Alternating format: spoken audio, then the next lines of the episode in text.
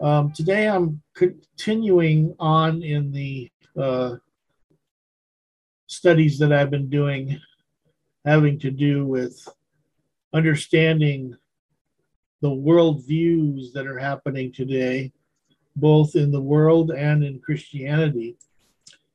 And I actually came up with a designation for people who, especially for these students at Oral Roberts University, back in the 70s, and I called them glitter Christians.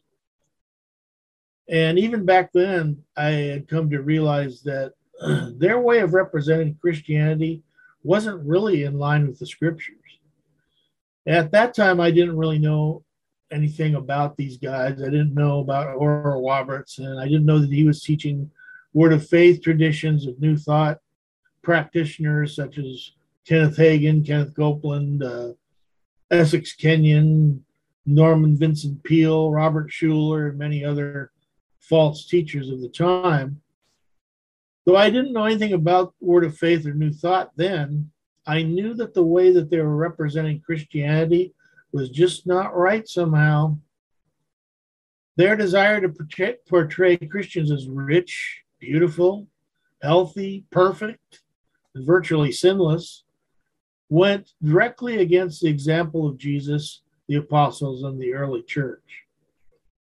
So, in writing this article, I was borrowing from a Alistair Begg series called Good News, Bad News, and I got I got the feeling that these modern so-called Christians believed that they were king's kids but that any suffering in Christianity, well, that belonged to Jesus and the apostles in the early church, and they didn't need to participate in persecution or, ritual, or, or ridicule.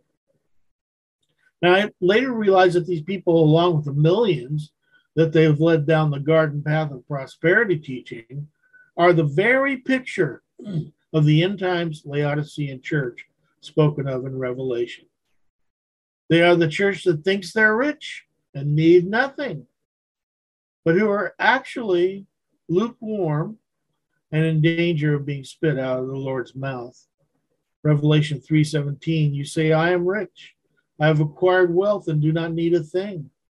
But you do not realize that you are wretched pitiful poor blind and naked. You know they believe that they are the most anointed generation ever in Christianity when they're actually wretched, pitiful, poor, blind, and naked. They could never say with Paul that they are an offscouring because, ew, that's just gross.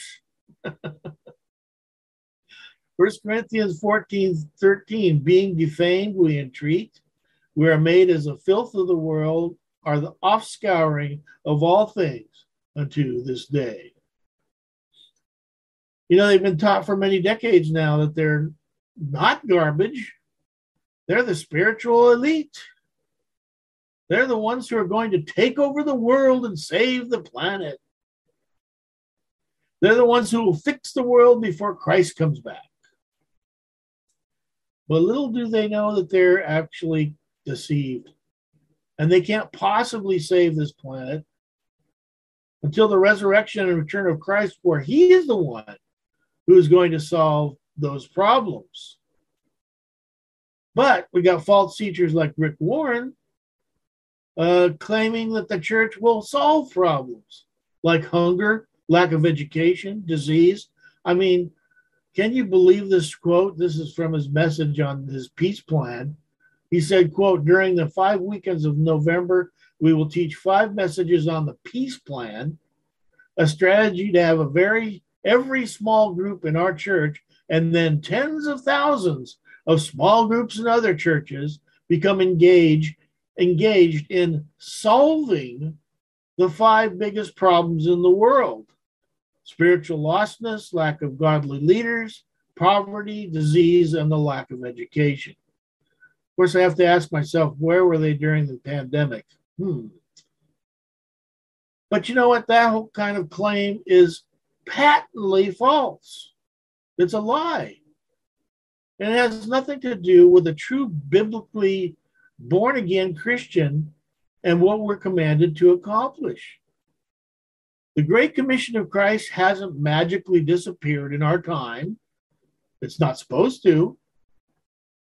But those who want to bring in the new age of universalism, pluralism, and postmodernism do not tolerate the exclusive claims of Christ, nor are they sharing those, sharing it with those who do not know him. You know, instead, they'd rather talk about the things they believe all people have in common in an unregenerate world of useless religions rather than talk about the ultimate reality of Jesus Christ, which is the fact that he is the way, the truth, and the life. John 14, 6. They're solidly behind efforts to put the names of every supreme being in the world into Bibles so they can look like they're being culturally sensitive, while claiming that God created those pagan cultures instead of recognizing that there's only one name under heaven by which men may be saved. Acts 4 12. They're the same people who compromise with uh, most of the preachers on television these days, Christian television. You know, the Joel Osteens, the Benny Hinns, the Joseph Princes, the Rick Warrens, and on and on and on and on and on it goes. They frankly preach another gospel because the, go- the gospel is one of the most down to earth messages ever given on this planet. But you know what? It's generally not well received, especially these days. So it's not there to make glitter Christians, it's there to make sinners saved by grace. By the way, that's you and me, you and I.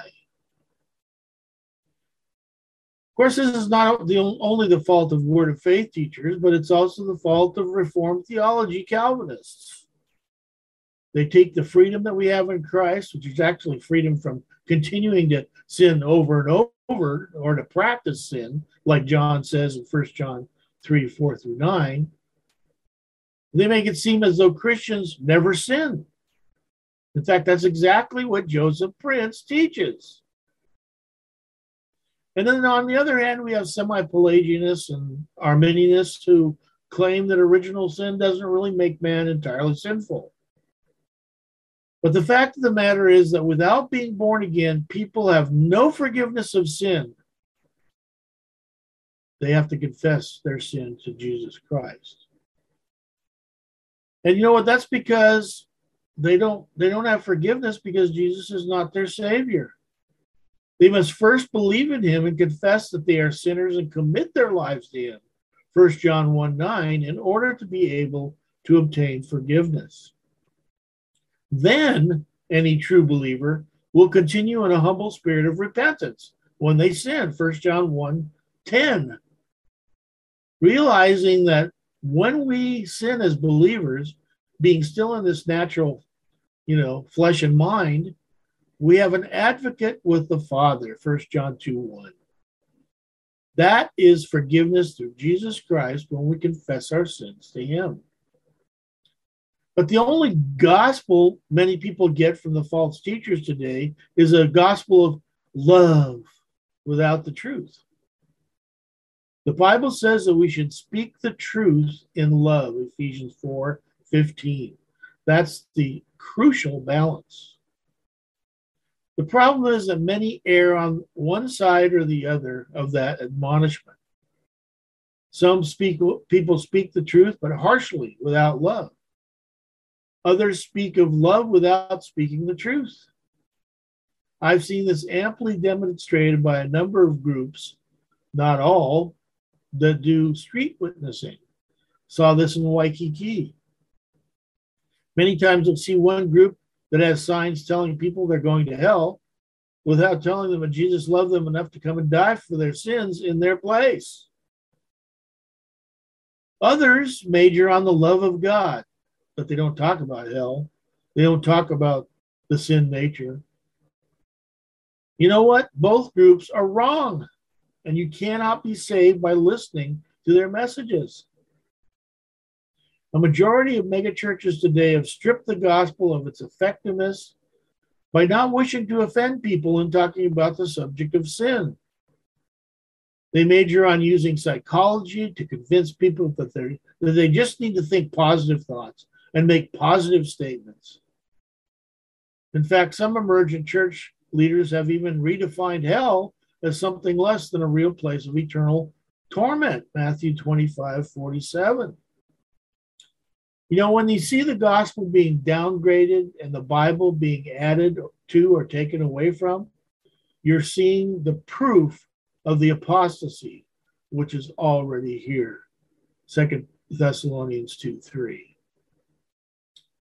The apostasy is also not some kind of rapture for the wicked, as certain preachers of pre trib uh, rapture teach.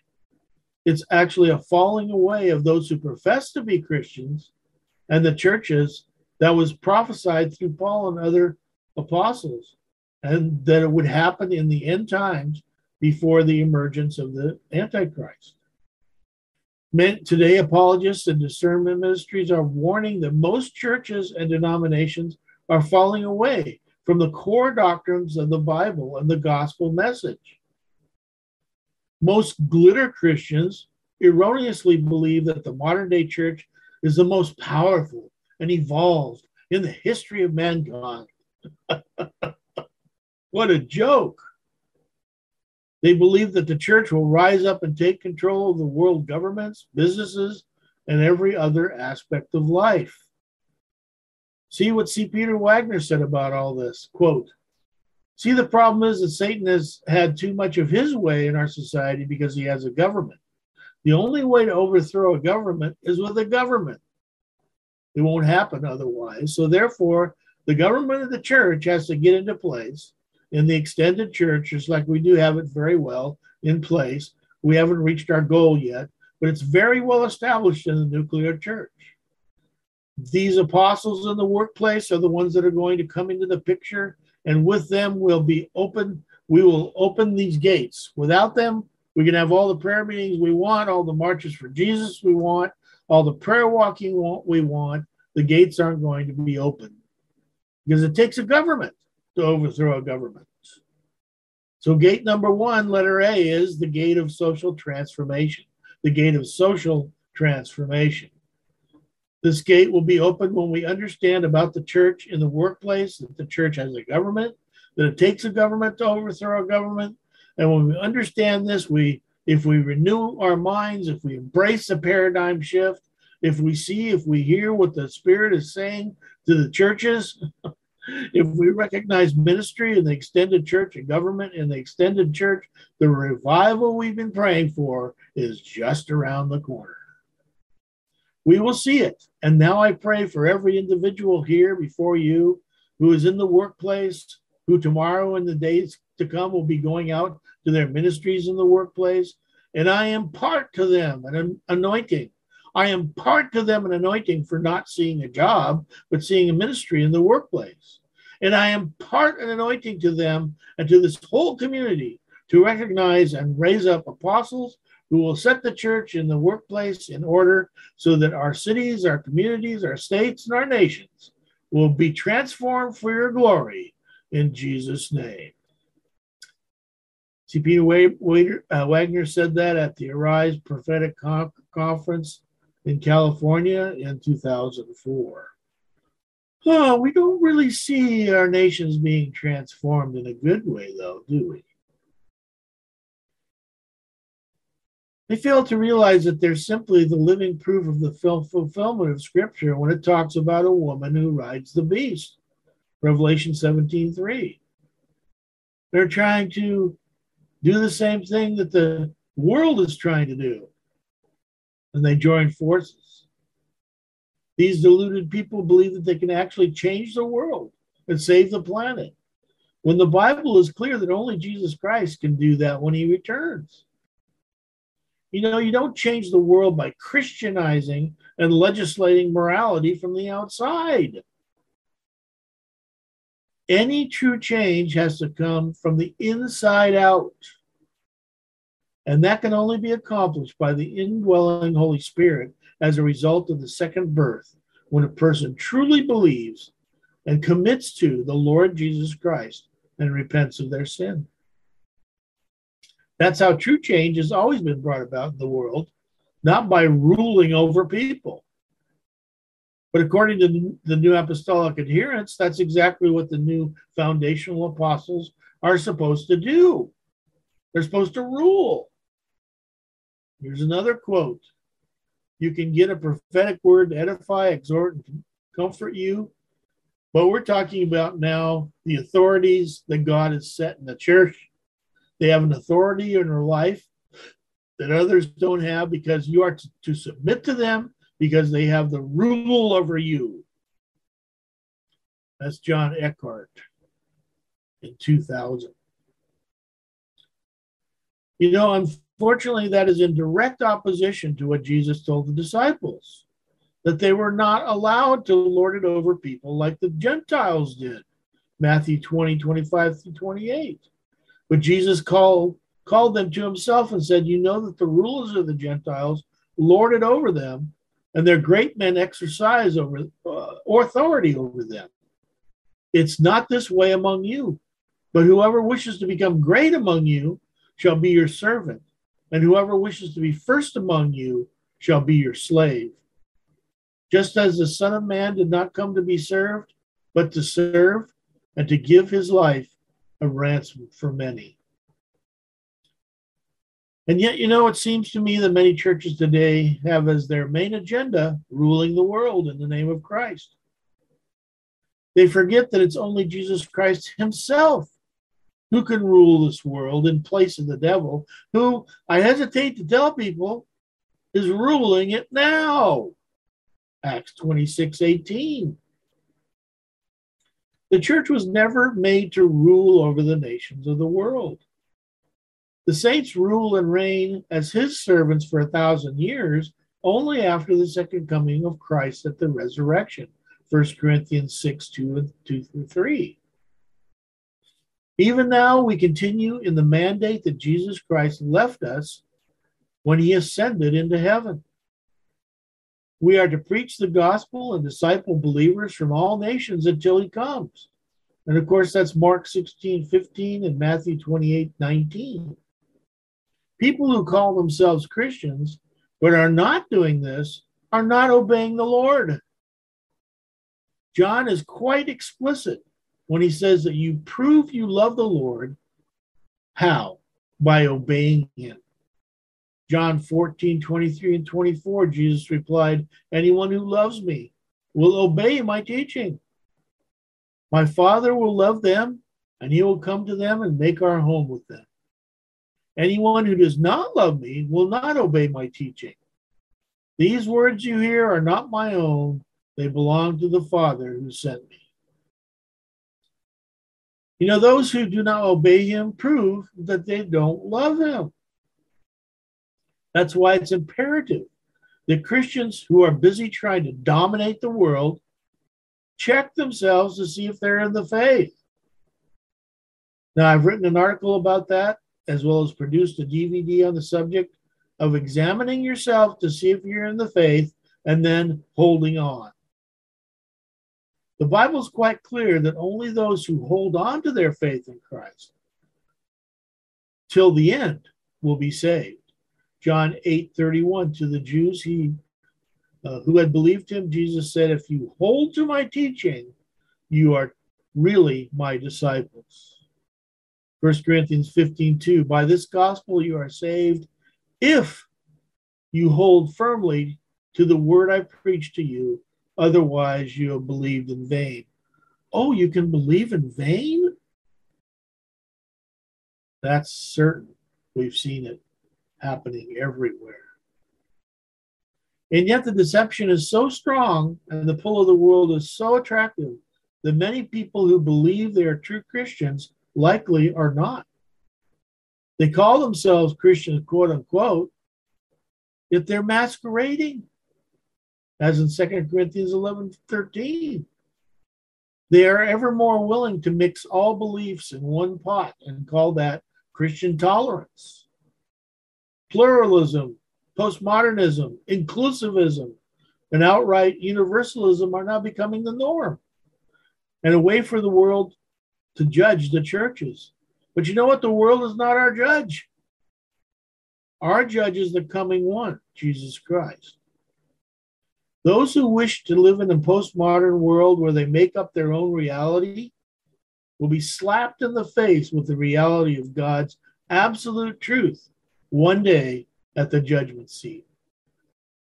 Those who are afraid to spread the exclusive claims of Jesus Christ himself show that they are ashamed of the Lord. And guess what?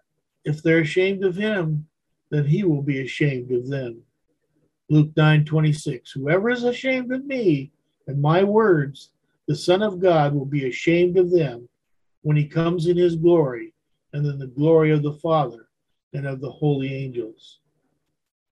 You know, we don't want to hear the Lord say, I'm ashamed of you. Depart from me. I never knew you.